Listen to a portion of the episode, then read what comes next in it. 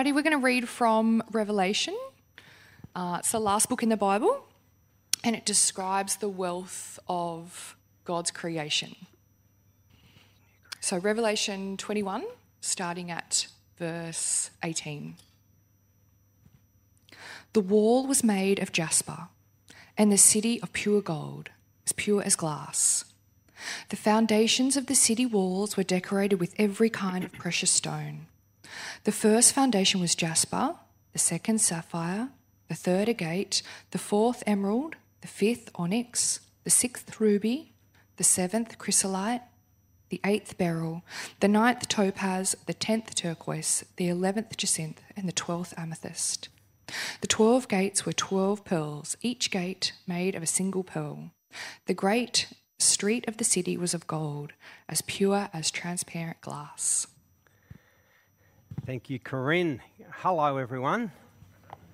Great to see you. Uh, we're going to have another Bible reading in just a moment. Um, but uh, I just wanted to tell you about a guy um, who was on his deathbed, uh, and he was a very wealthy man. Uh, and he just felt really grieved because he had so much he'd accumulated throughout life, uh, and he just didn't want to let it all go. And so he prayed to God, Please, God, let me take some of my wealth with me uh, to heaven. Uh, and God, you know, God said, no, you won't need any of that. But this guy just was so persistent that in the end, God relented. Uh, and God said, yes, you may take one suitcase full uh, of your possessions. And so the guy racked his brain thinking, what do I take? I've got so much. How could I fit my life into a suitcase? And then he, it struck him that gold never loses its value. And So he, he, he got a whole lot of those gold bricks in gold bullion, filled the suitcase, as big a suitcase he could find, and had it ready. And then the t- time came for him, he died. Uh, he appeared before the gate uh, of heaven, uh, and St. Peter was there. And, uh, and Peter said, Look, I'm, I'm afraid you can't take anything in with you. And the guy said, Oh, no, no, I've got special permission from God. Uh, and so this is highly unusual. So Peter got on the phone uh, this is not theologically correct, this story, right? So, um, but he got on the, uh, he got on, Peter got on the phone and, said, and, and, and a surprised look on his face, uh huh, uh huh. And gets off the phone. He says, Well, apparently you're right. You do have special permission. Uh, you can take this suitcase in. But gee, I've got a, I'm so intrigued. Can you just show me what's in the suitcase? And the guy unzips suitcase, flaps it open, and there it is. And Peter says, You brought pavers. Huh? Uh, you know, the streets are paved with gold, so you brought road bricks. Uh, anyway, so that's the joke. There you go. You can laugh at this point. Uh, it's a joke, right? Not theologically correct, uh, but it makes a good point. Uh, and what's the point? The point is that uh, the new creation is going to be so wonderful, so prosperous. You know, you, you hear that description of the gold and the, and the precious stones and so on, so beautiful that nothing, anything in this life pales in insignificance compared to the wealth uh, of the new creation. Uh, and so it, it, it, makes that point well, that joke, doesn't it? Um, so, Today, Jesus is going to give us investment advice. Now, uh, I hear, I, I don't have this sort of thing myself, but I hear that good investment advice is very expensive. Um, you can pay thousands of dollars for good investment advice. But today, you're going to hear the best investment advice you've ever heard. Seriously, that's a serious offer and it's free, right? Uh, and, and there's no con, right? Uh, Jesus will give us the best investment advice ever, but it will feel risky to you. Uh, you'll hear it and you'll go, oh, that, that, that feels risky. Because if you're going to take Jesus' advice, it takes faith and courage and godly wisdom. Uh, and so yeah, I just want to, uh, well, how about I pray for us? Because uh, what, what, what's going to happen is Corinne's going to come up and read from Luke chapter 16. We're going to think about it. Um, I actually put the passage up on the screen, sorry, the next, the Bible reading. Let's see if we can. There it is. And, and if you can go to the next slide there, I've got two questions. One is, what do you find surprising in this passage? And what's the main point? So you've got to think about that. It's, it's like a, an investment seminar today, so it's going to be a little bit more interactive uh, than normal. Um, but what I want you to do is think about those two questions as Corinne reads in a moment. But how about I lead us in prayer to begin with? God our Father, please, uh, please set our hearts right before you as we hear the words of Jesus today. Uh, Father, Jesus' words are not always easy to understand, so please give us clarity and understanding. But more than that, please give us courage and faith to believe Jesus, to trust Him, to know that He is in control even when we're not, and so that we're safe and secure uh, to take his advice on board and live according to it. Uh, and please help us to spur one another on in these things, we pray in Jesus' name. Amen. So, Corinne, come on up, read from Luke chapter 16. This is the last in our series. As we're coming back to Luke later on, uh, Colin, but it will be next year. Uh, but I'll hand over to you, Corinne. Thank you. Alrighty, so we've got Luke chapter 16, starting at verse 1. Jesus told his disciples, There was a rich man whose manager was accused of wasting his possessions. So he called him in and asked him, What is this I hear about you? Give an account of your management, because you can no longer be my manager. The manager said to himself, What shall I do now? My master has taken away my job. I am not strong enough to dig, and I am ashamed to beg. I know what I'll do so that when I lose my job here, people will welcome me into their houses. So he called in each one of his master's debtors. He asked the first, How much do you owe my master? 900 gallons of olive oil, he replied. The manager told him, Take your bill, sit down quickly, and make it 450. Then he asked the second, How much do you owe? A thousand bushels of wheat, he replied. He told him, Take your bill and make it 800. The master commended the dishonest manager because he had acted shrewdly. For the people of this world are more shrewd in dealing with their own kind than are the people of the light. I tell you, use worldly wealth to gain friends for yourselves, so that when it is gone, you will be welcomed into eternal dwellings. Whoever can be trusted with very little can also be trusted with much. And whoever is dishonest with very little can also be dishonest with much. So if you have not been trustworthy in handling worldly wealth, who will trust you with true riches? And if you have not been trustworthy with someone else's property, who will give you property of your own? No one can serve two masters. Either you will hate one and love the other or you will be devoted to one and despise the other. You cannot serve both God and money. The Pharisees who loved money heard all this and were sneering at Jesus. He said to them, You are the ones who justify yourselves in the eyes of others, but God knows your hearts. What people value highly is detestable in God's sight. Thank you, Corinne. Uh, yes, yeah, so remember, this is one of Jesus' parables. Uh, and Jesus' parables are intended to get us thinking. Uh, and so they're surprising. There's, there's lots of questions that they raise for us. And he wants us to think deeply uh, about what he's saying. I just want to make sure we're clear on the story before I get you thinking uh, together in pairs uh, about the meaning of it. So, uh, this, basically, you have this manager. You know, you've got this rich boss he has a manager who looks after his affairs, his money, and so on. But he's, he's accused by the boss of wasting the boss's money. And the boss, boss calls him in and says, You're fired. Your job is over. You're out of here. But before this guy leaves his job, he acts decisively. He thinks, I'm going to be out of a job. What can I do now to make life better for me then? So, what he does is he calls in all these people who owe lots of money to his boss and he gives them huge discounts. Uh, it's like it, it's massive discounts. So, someone owes 3,000 litres of olive oil. He said, No, no, take your bill, write 1,500. and that's all you owe. You know, and, and, and he just does that for, you know, for all the boss's customers.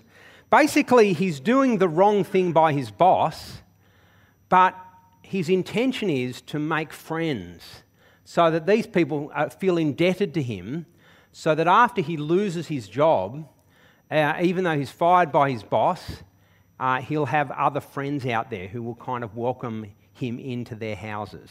Right? So that's the story. So the two questions talk to the person next to you. What do you find surprising about this story? And what do you think is the main point of this story? And make sure you've got someone in proximity with you that you can chat about it. Be great if you had your Bible open uh, somewhere amongst you know the two or two or three of you, and just have a chat. See, this is fun, isn't it? We're, we're doing this interactively. Uh, what is surprising? What's the key point?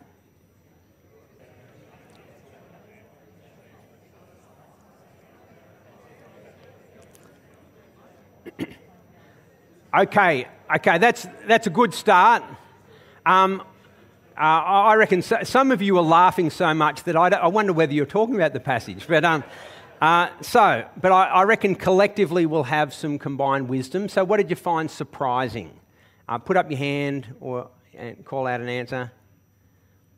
Yep. What did you find surprising, Corinne? Okay. Well, let's have a look at what I found surprising. Point. Can we go to the next? Why does the boss commend his dishonest manager? That's surprising, isn't it? Uh, did others find? Did others? Yeah. Okay. Anything else that you? Uh, sorry. Let me just tackle that one to start with. Um, why would the boss commend the dishonest manager? Now, I want you to notice what it is the boss commends. Have a look at verse eight. The master or the boss commended the dishonest manager because he had acted shrewdly. Notice that. He doesn't commend his dishonesty or his incompetence. He still gets the sack at the end of the day, but he does commend his shrewdness. Uh, and I can imagine the boss. You imagine a Gina Rinehart or you know one wealthy person in Australia calling someone in, uh, and then they and they say that manager of mine, they were incompetent, they were dishonest, they rightly got the sack, but I've got to give them this much. They were shrewd. They were shrewd. Uh, they might have ripped me off, but they, sur- they sure looked after their own future in the process. Uh, so, I think that's what's going on. Uh, but, you know, I'm happy to kind of uh, have feedback from you all. But I think that's what's going on. Commending the shrewdness, not self centeredness or dishonesty or anything like that, just the sense of acting in light of the future. Uh, any other things that you found surprising? I, I, I find a few things. Yeah, yeah, Alan. yep. Okay. Okay, well, let, yeah, so Alan, I'm with you. So, so let me see what else I've got. I've got, why does Jesus, uh, why does Jesus use this dishonest manager as a role model? Uh, that was my second surprising thing. And the third thing is what Alan's just said. What does Jesus mean? Use worldly wealth to gain friends for yourselves so that when it's gone, you'll be welcomed into eternal dwellings. That just feels strange, doesn't it? So, what does Jesus mean? And this is what parables are all about. They kind of inviting us to, to think, uh, to challenge our ideas. So I'm going to come back to those other two questions, those other two surprising things in a little while. But first, what I want you to do is um, I want you to, I want to ask you a, a few more questions. And so, again, with that person next to you or the little group next to you, here's the first question How would you live now if you knew that your life here on earth would go on forever? Don't worry about death, life will just continue on. Sail past 80, past 90, past 100. Life just continues to go on. How would you live now if that was the case? Word to the person next to you. I'm actually really enjoying this because you're doing all the work and I just get to stand. All right, so what do you got? What do you got for me? Anyone um, put your hand up and uh, anyone over here have any thoughts? Yeah, Jane. Yeah, yeah, yeah. Okay, so you'd, you'd be saving up, trying to accumulate because you think oh, down the track at 120, 180, you know, I don't want to be working then. I want to be able to kick back and enjoy a long, long retirement. Yeah. Okay. Yeah. Any other thoughts? Yep. Leslie. Okay. Yeah. So, yeah, so you'd like to have a stronger faith. You're more godly, sorry, than I am. In terms of, sorry, no, no what I mean, Leslie, is uh, in framing up the question, I wasn't kind of thinking in, in Christian categories, but I think, I think you're absolutely right. You, you actually want to have a faith that will sustain you. Uh, yeah, Jenny.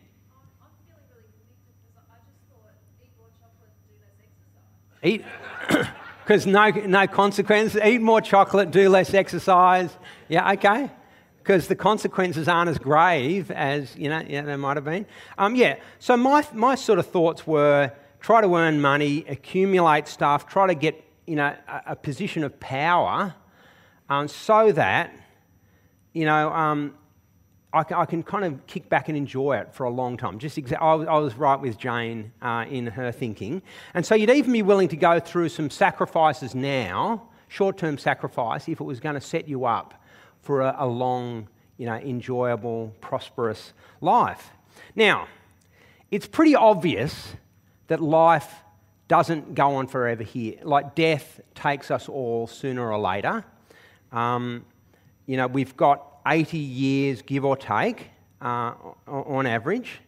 Um, and yet, sorry, yeah, and good on you. Keep going, keep powering, keep powering well beyond that. Um, so, um, but it's interesting, isn't it, that so many people in our society live as if life is going to go on forever and, and don't really face up to death don't want to admit that life will end in death. And so they just keep accumulating, accumulating, accumulating as if it's just going to go on forever. It's not very wise when you think about it, isn't it? In face of the realities that we know are coming. All right, here's the second question How would you live now if you knew that life ended in death and then there was nothing? Right, this is hypothetical. How would you live now if that was the case? Uh, again, talk to the person next to you. Okay, all right. I reckon collectively we've got some ideas. Any, anyone over this section of the room? Oh, over there, Nathan. Sleep in on a Sunday. So, sleeping on a Sunday because no consequences. Yeah, yeah, okay. Yeah, I, gee, it's a, eat, drink, and be merry. Yeah, yeah. What's the point? Yeah, okay.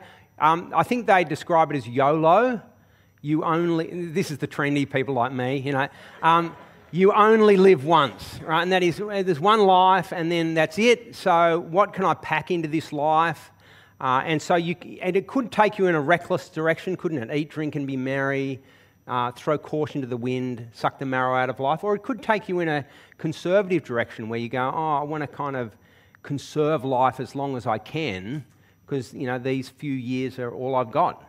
Uh, now, can you see that lots of people in our world kind of live like that?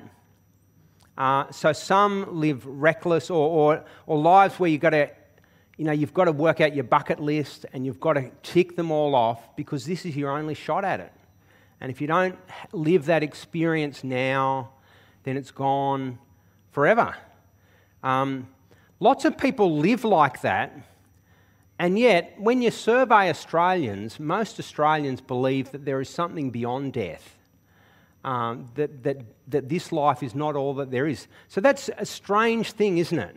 Most Australians live with a philosophy of, you know, you've got to get it all done in this life because death, at death, that's all there is. And yet, when you survey them, they don't really believe that this life is all that there is. It doesn't really make sense, does it? Here's my third question for you How would you live now if you knew that life ended in death and then there was a day of judgment? Uh, a day, like the Bible says, when we will stand before God and there'll be two outcomes heaven and hell. Right?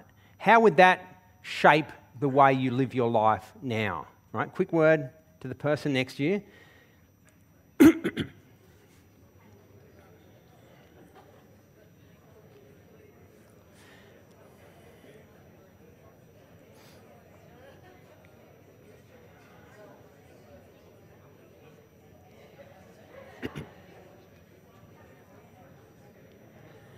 All right, okay. Hopefully, you've shared a couple of ideas. Anyone want to share their thoughts from the floor? Alan. Repent. Repent. Yeah, yeah. You actually go, oh, I'm, I need to sort things out with God. Yeah. Stop living a lot like if I'm going to come face to face with Him, I need to get my relationship with God sorted out now uh, and not be taken surprise on that day. Yeah. Other thoughts? Colin? Um, Hillary and I said you would live as you do now, even though it is tough. You'd live As you do now, but knowing it is tough because, because you are a Christian. We, that, we know that now. Okay, all right. So, so what, what you're saying is that's how you're living right now. Yeah, okay. Yeah, if we are Christians, this, this ought to be the frame in which we live our lives. Yeah, Peter. I used, I used to see a truck going to work when I was one of the trading trucks, this van he had on the back. How long is this story? No. Get a good relationship with God through Jesus Christ. ah, On the back of this trading's truck. wow. Okay, so tradies truck on the back it says, get into a relationship with Jesus Christ, God through Jesus Christ. Yeah. I reckon if, if you knew this, which hopefully many of us believe. Oh, yeah, Graham? Yeah. Do honour to Christ by fearless courage. Is, what's that? Okay, okay. Do honour to Christ by fearless courage now. Yep, yep. Okay, awesome.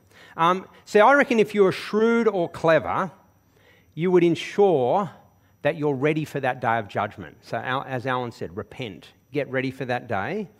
You do whatever you can to make sure not only you are ready, but the people you love, your family, your friends, you'd want them to be ready for that day. Um, uh, if, if you were convinced that there is a day of judgment coming, can you see how it would completely reorientate your life? It completely upends your priorities. So you'll live life differently to the people around about you. Now, I reckon that is Jesus' point in this parable. And I've summarized the key idea of the parable as this live now in light of the future realities of judgment, of heaven and hell. Right? Live your life now in view of that bigger horizon, not just what you see in this life, but what lies beyond death. Um, so, the guy in Jesus' story, he knows something about the future. He's going to be out of a job, he's going to get the sack. So, what he does immediately and urgently is he takes the opportunity to set things up for the future. Uh, and uh, he does it at his, boss, at his boss's expense by kind of doing deals uh, with all the people who owe stuff to his boss. And Jesus is calling on us, Christians, to imitate this dishonest manager, but not to imitate his dishonesty, not to imitate his self centeredness or his uh, incompetence or anything like that, but to imitate his shrewdness, his cleverness, his wisdom. Uh, the way he not only understands the future, but he takes decisive action now. Have a look at verse 8, where Jesus says, The master commended the dishonest manager because he'd acted shrewdly. And then Jesus comments, For the people of this world, that is, people who aren't Christian, the people of this world are more shrewd in dealing with their own kind than are the people of light. Uh, and the point he's making is that even someone like the dishonest manager sees the future and acts wisely and decisively now. Surely that's what we Christians ought to do as well. As we see the future involves a day when we will stand before God, then surely wise living is living with that horizon very clearly in our sights.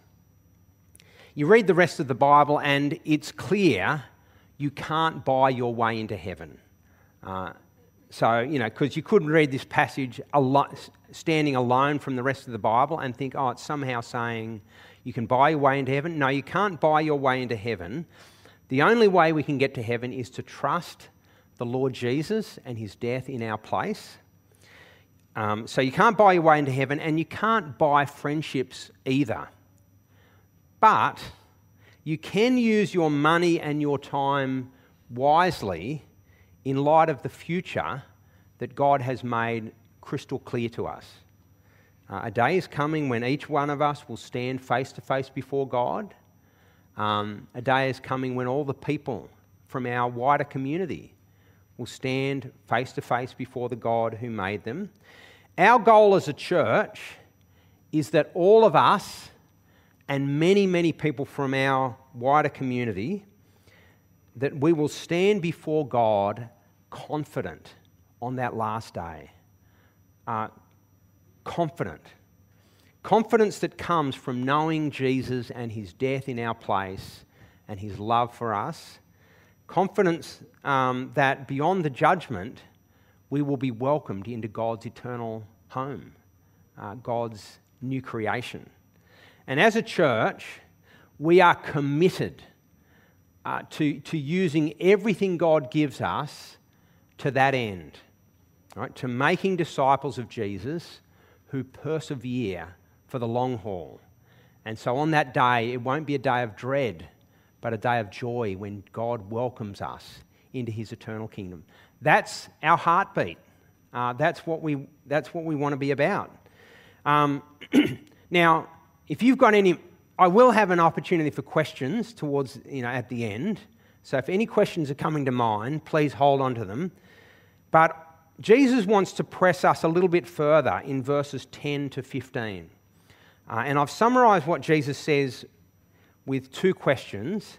Firstly, are you being trustworthy with God's money? Verse 10 Whoever can be trusted with very little can also be trusted with much. And whoever is dishonest with very little will also be dishonest with much. So, if you have not been trustworthy in handling worldly wealth, who will trust you with true riches? And if you have not been trustworthy with someone else's property, who will give you property of your own? The key to understanding what Jesus is saying is the realization that everything that you have does not belong to you, it's on loan from God. Now, let me say that again because I, I just think it's utterly countercultural. Um, people in our world don't believe this, but even us Christians struggle to take hold of that. Right? So let me say it again. Everything you have, it's been given by God, but it's been loaned to you or entrusted to you. It doesn't belong to you, it's God's, and He has given it to you to use according to His purposes. And one day, you'll stand before God and give an account for the way that you've used the things God has generously given to you. Um, and you might be sitting there thinking, well, I just don't have, an, have much money. So I don't have a lot to kind of give. Um, and um, I reckon, firstly, we're probably more wealthy than we realise. Uh, but even that aside, even if you do have only a little, just notice what Jesus says. The principle is whoever can be trusted with very little can also be trusted with much. Uh, however much money God has given each one of us, he wants us to use it wisely in light of His eternal kingdom. And so I've already said our church is committed to using everything we have in light of God's kingdom to make and grow disciples that persevere to the end. Um, and here's some financial realities of our church at the moment. Uh, at the end of March, our church was $50,000 behind budget. Now, that's a long way to be behind budget, you know, three months into the year. Um, and we're, you know, we're thinking into, you know, a whole bunch of stuff. It's not like our, our pays have gone up and it's, you know, costing heaps more in, in, in that regard. We, you know, we get a salary set and, uh, anyway, it's not, it's not that. It's just that we've been through some tough years. uh, with COVID and so on. And uh, as we head into this year, that's where we are. We don't talk a lot about money here at church. Um, and that's because so many Aussie, Aussies are very cynical about churches and money, and sometimes for good reason. Yeah? Uh, and so that's why we kind of, you know, we, we, we don't talk about it a huge amount. But can you see that in this passage, Jesus is pressing us to think about money? He's wanting us to think about everything we have, but he keeps targeting money in particular. And the challenge is to invest what God has given us in his kingdom for his purposes. And, I want to ask, what will that look like for you in your life? Because uh, I, I actually I'm really glad I don't know all the circumstances of all your lives. Right? Uh, I don't get told how much anyone gives in particular, and I think that's a really healthy place for it to be. But let me ask have you established a regular pattern of giving and being generous uh, towards God and His purposes? Um, because if you haven't established a regular pattern, maybe today is the day when you go, I'm going to sit down this week and think into that. Uh, and there is, a, there is a resources page on our website if you want to you, uh, you know, be giving towards our church. Second question How long since you have sat down and actually thought about this and kind of reviewed things uh, and weighed it up prayerfully? And thirdly, if you're a regular member of our church, so there might be some visiting today, uh, but if you're a regular member of our church, will you partner with us financially in our efforts to make disciples of Jesus? Because uh, that's what we're wanting to do. And we'd love you to partner with us in that, to actually join forces together in doing that. So there's question one Are you being trustworthy with God's money? Question two are you devoted to God or to money? Right, Jesus doesn't pull punches, does he? Verse 13 No one can serve two masters. Either he will hate the one and love the other, or be devoted to the one and despise the other. You cannot serve both God and money. Right, now, money is a good thing. Uh, and, you know, we can be thankful to God if God has given us stuff and m- money and so on. But the danger is if we're not careful, we can become devoted to it. And it can make us proud uh, and independent from God. And we actually find ourselves and our affections chasing after money more than we chase after God. And Jesus warns us what a dangerous place that is to be. Uh, we've actually got to make a choice. Will we serve money or will we serve God? because we cannot serve both. Uh, and at this point, the Pharisees were exposed because they looked so good, so righteous. But look at verse 14. The Pharisees who loved money heard all this and were sneering at Jesus. He said to them, You're the ones who justify yourselves in the eyes of others, but God knows your hearts. What is highly, what sorry, what people value highly is detestable in God's sight. See, the Pharisees claimed to be utterly devoted to God, but Jesus has pinpointed the idolatry of their hearts, the way they loved money. And in the end, they loved money more than they loved God. Uh, and that played itself out in their lives. And Jesus calls them out. You have to make a choice. Now is the time to repent. Uh, who will you serve, God or money? You can't serve both. Uh, and those words apply to us as well. Uh, you cannot serve God and anything else, including money. Uh, and so we need to make sure that those other things, those other good things like money or possessions, that we keep them in their rightful place as a gift from God but to be used for His purposes. Uh, and to have a generosity of spirit in all of this. Now, before I, fi- I finish, I want to give you an opportunity uh, for any questions that might still remain unanswered.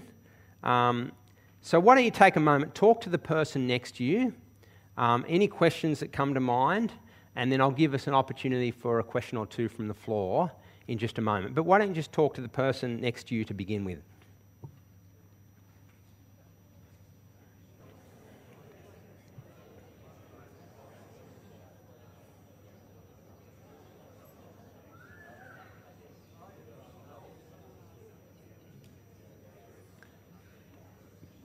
Okay, I'm, I'm keen to see whether anyone's got a question that they want to feel, want me to answer from the front. Uh, Corinne. Just some thoughts um, with the point number one. Um, I, can, I can feel so overwhelmed with we've got church and then there's missions and then there's sponsor children. Yeah. And then there's charities and you know I want to give money to floods and I, then there's the cancer council. Have you got any thoughts around? Yeah, wow. Yeah.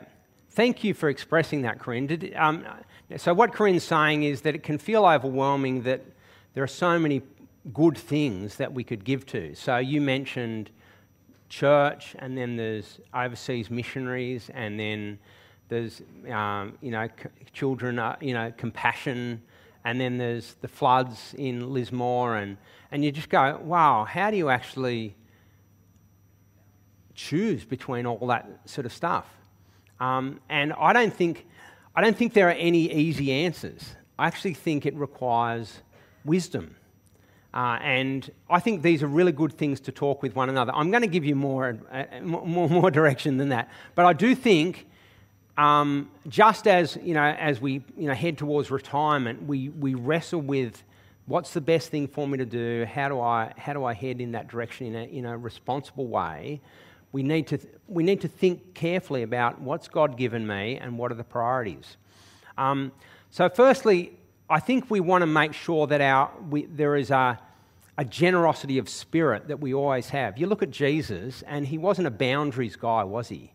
Uh, when people came to him in need, he responded so beautifully, so freely, uh, and he gave of himself um, to, to the needs around about him. And I think we always want to have that capacity to be generous to the needs around about us. Um, uh, and whether that's you know within church or out of church, it's just w- w- what are the needs that come. So we want to have a heart of compassion and, and an ability to respond to needs around about us. Um, I think we also need to recognise that there are certain things that only Christians will give to. Uh, and so there are a lot of good causes out there in the world, um, but there are some things that only Christians will be committed to. And one of those is um, the spread of the good news of Jesus here in the in the Tuggerah region.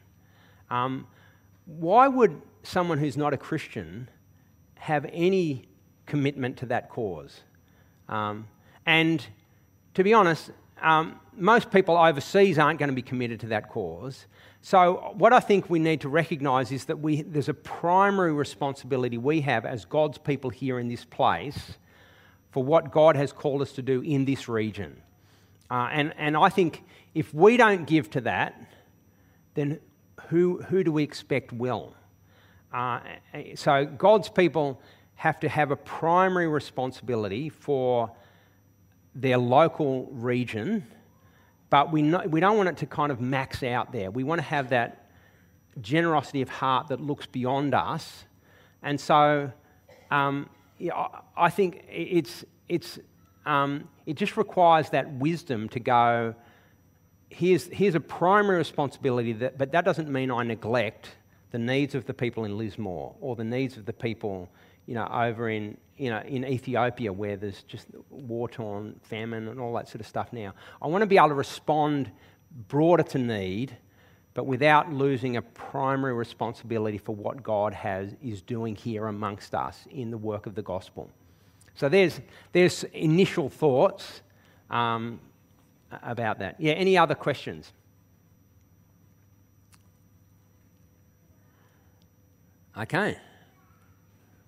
We're all, uh, it, it's challenging words from Jesus, hey, this morning.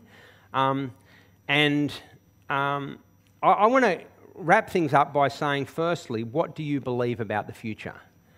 Because that's the key first question to wrestle with. Do you believe life ends in death and then there is nothing? Um, or do you believe Jesus rose from the dead and that one day each one of us will rise from the dead and we will stand before the God who made us and give an account?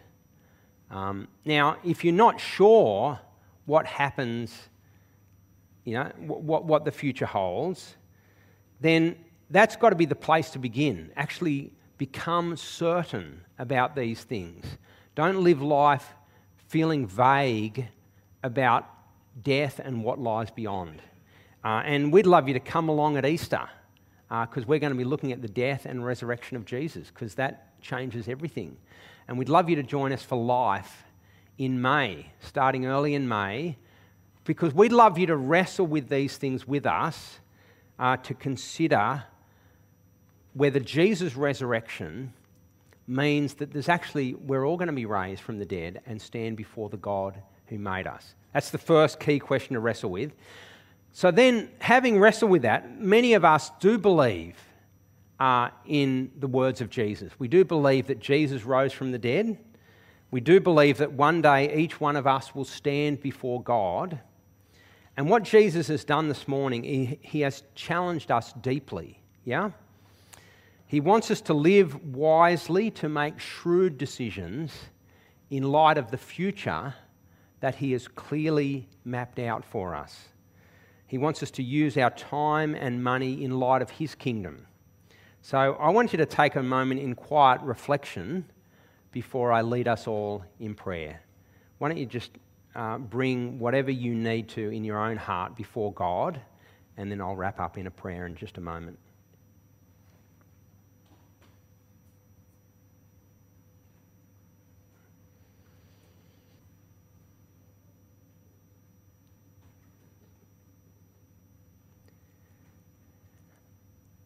To lead us in prayer.